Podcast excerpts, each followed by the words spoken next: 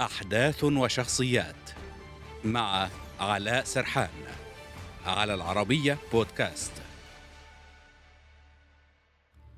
من خمسين طالبا إلى آلاف المسلحين صعدت سريعا في التسعينيات مستغلة الحرب الأهلية بعد انسحاب السوفييت.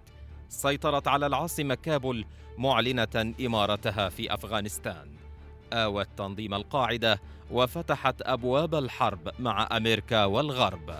أخفت مقتل مؤسسها لمدة عامين. حركة طالبان الأفغانية.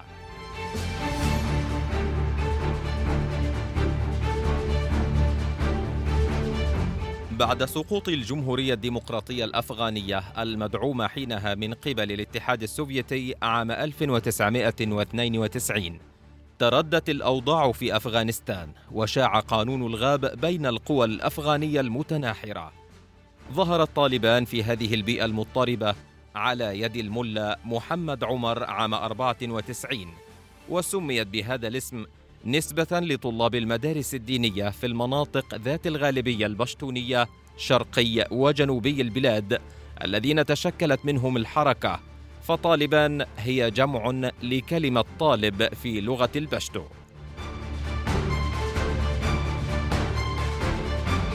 أعلنت الحركة أهدافها ومنها استعادة الأمن والاستقرار والقضاء على الفوضى والفساد الأخلاقي.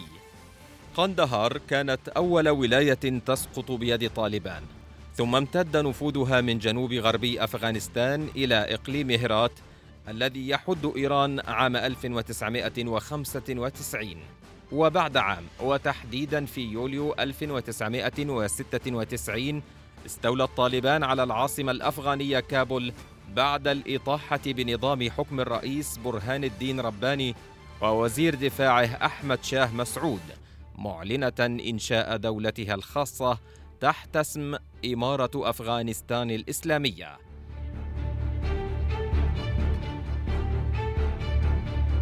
وبحلول عام 1998 سيطرت على نحو 90% من أفغانستان. أصدر مجلس الأمن الدولي قرارا يفرض عقوبات على طالبان في ديسمبر من العام 2000 لسماحها باستخدام أراضي أفغانستان كقاعدة وملاذ آمن لتنظيم القاعدة بزعامة أسامة بن لادن وجماعات أخرى لتقع بعدها بعام أحداث الحادي عشر من سبتمبر ويتبنى تنظيم القاعدة مسؤوليته عنها. وتبدأ واشنطن وحلفاؤها الحرب في أفغانستان أكتوبر 2001 ليسقطوا ولاية طالبان.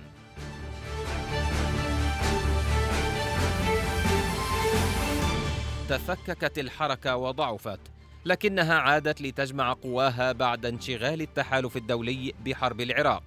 وفي عام 2015 أقرت طالبان بأنها تكتمت على خبر وفاة زعيمها الأسبق الملا عمر لأكثر من عامين بحجة الحفاظ على معنويات المقاتلين.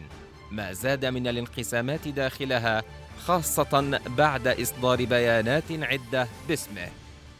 ثم تولى قيادة طالبان الملا أختر منصور الذي قتل في باكستان عام 2016 وحاليا يقود طالبان الملا هيبة الله أخوندزادة في حين يرأس الملا عبد الغني برادر وهو أحد مؤسسي الحركة يرأس جناحها السياسي.